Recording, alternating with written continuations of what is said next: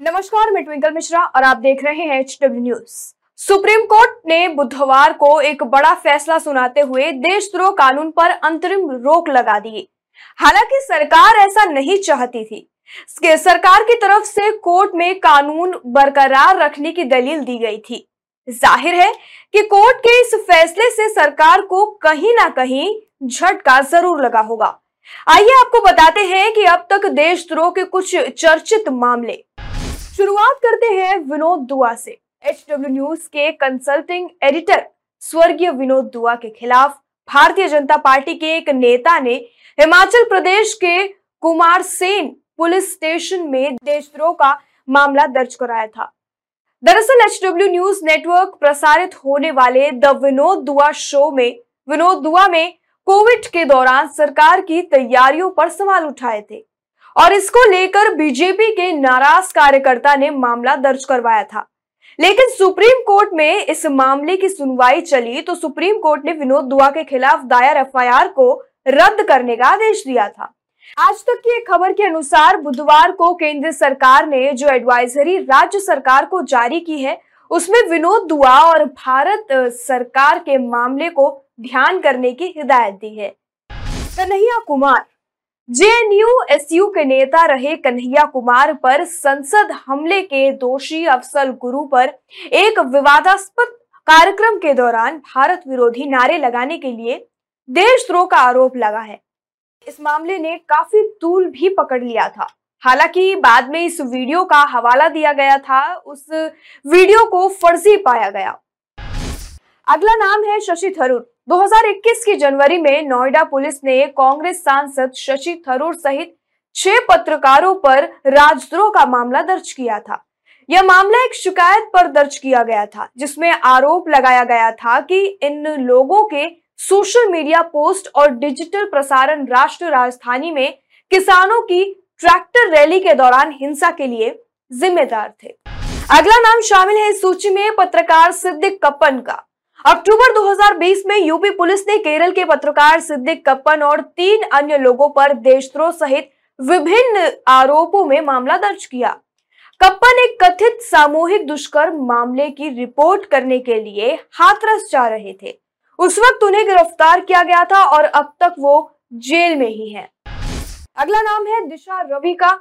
Activist दिशा रवि के खिलाफ किसानों आंदोलन को लेकर टूल किट शेयर करने के आरोप में राजद्रोह का केस दर्ज हुआ था।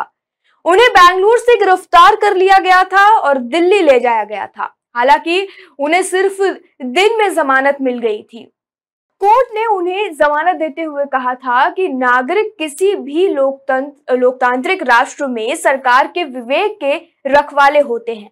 उन्हें केवल इसीलिए गिरफ़्तार नहीं किया जा सकता क्योंकि वे राज्य की नीतियों से असहमत होते हैं।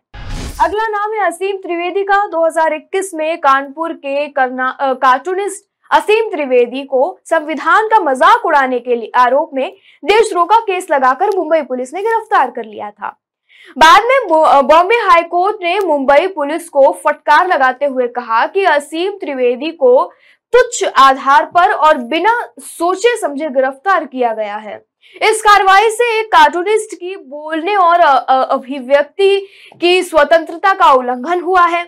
अगला इस, अगला नाम इस सूची में शामिल है हार्दिक पटेल का। गुजरात में पाटीदारों के लिए आरक्षण की मांग करने वाले नेता हार्दिक पटेल के खिलाफ देशद्रोह का केस दर्ज हुआ था।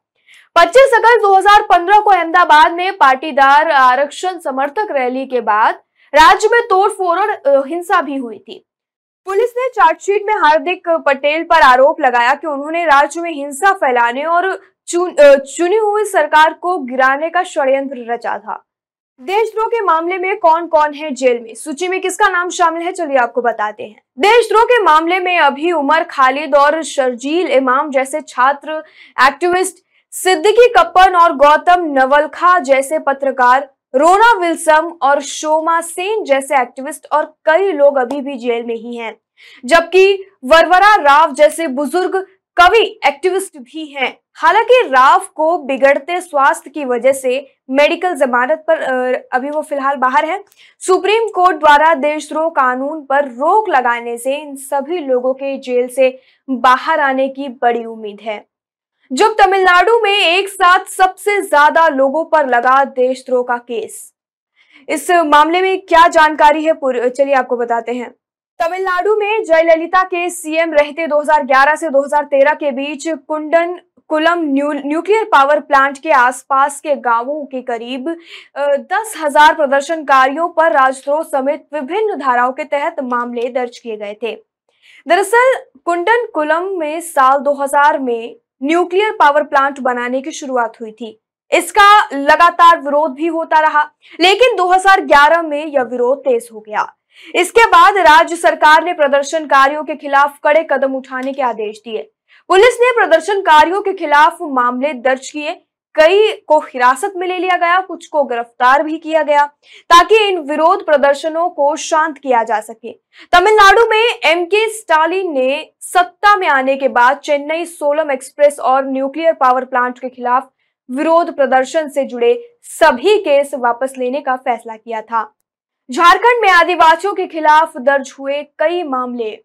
इसके बाद 2019 में झारखंड में आदिवासियों के खिलाफ बड़ी पैमाने पर राजद्रोह के मामले दर्ज किए गए। झारखंड के खूटी में आदिवासियों ने आंदोलन चलाया था। यह आंदोलन काफ़ी हिंसक हो गया था। इस दौरान आदिवासियों और पुलिस के बीच हिंसक संघर्ष भी हुआ। ऐसे में पुलिस ने 121 ए और 124 ए के तहत कई केस दर्ज किए। उस वक्त खूंटी पुलिस ने बयान जारी कर बताया था कि पत्थलगढ़ी आंदोलन से जुड़े कुल 19 मामले दर्ज किए गए हैं, जिसमें 172 लोगों को आरोपी बनाया गया है। हालाँकि पुलिस ने यह नहीं बताया था कि 124 ए के तहत इनमें से कितने मामले दर्ज हुए हैं। दरअसल उस वक्त मीडिया रिपोर्ट में दावा किया गया था कि पुलिस ने दस हज़ार आदिवासियों पर राजद्रोह का मामला दर्ज किया है। हालाँकि पुलिस ने इसका खंडन कर दिया था। इस विषय पर और इस खबर पर आपकी क्या राय है, कमेंट सेक्शन में हमें ज़रूर बताएँ। वीडियो यही समाप्त होता है। धन्यवाद।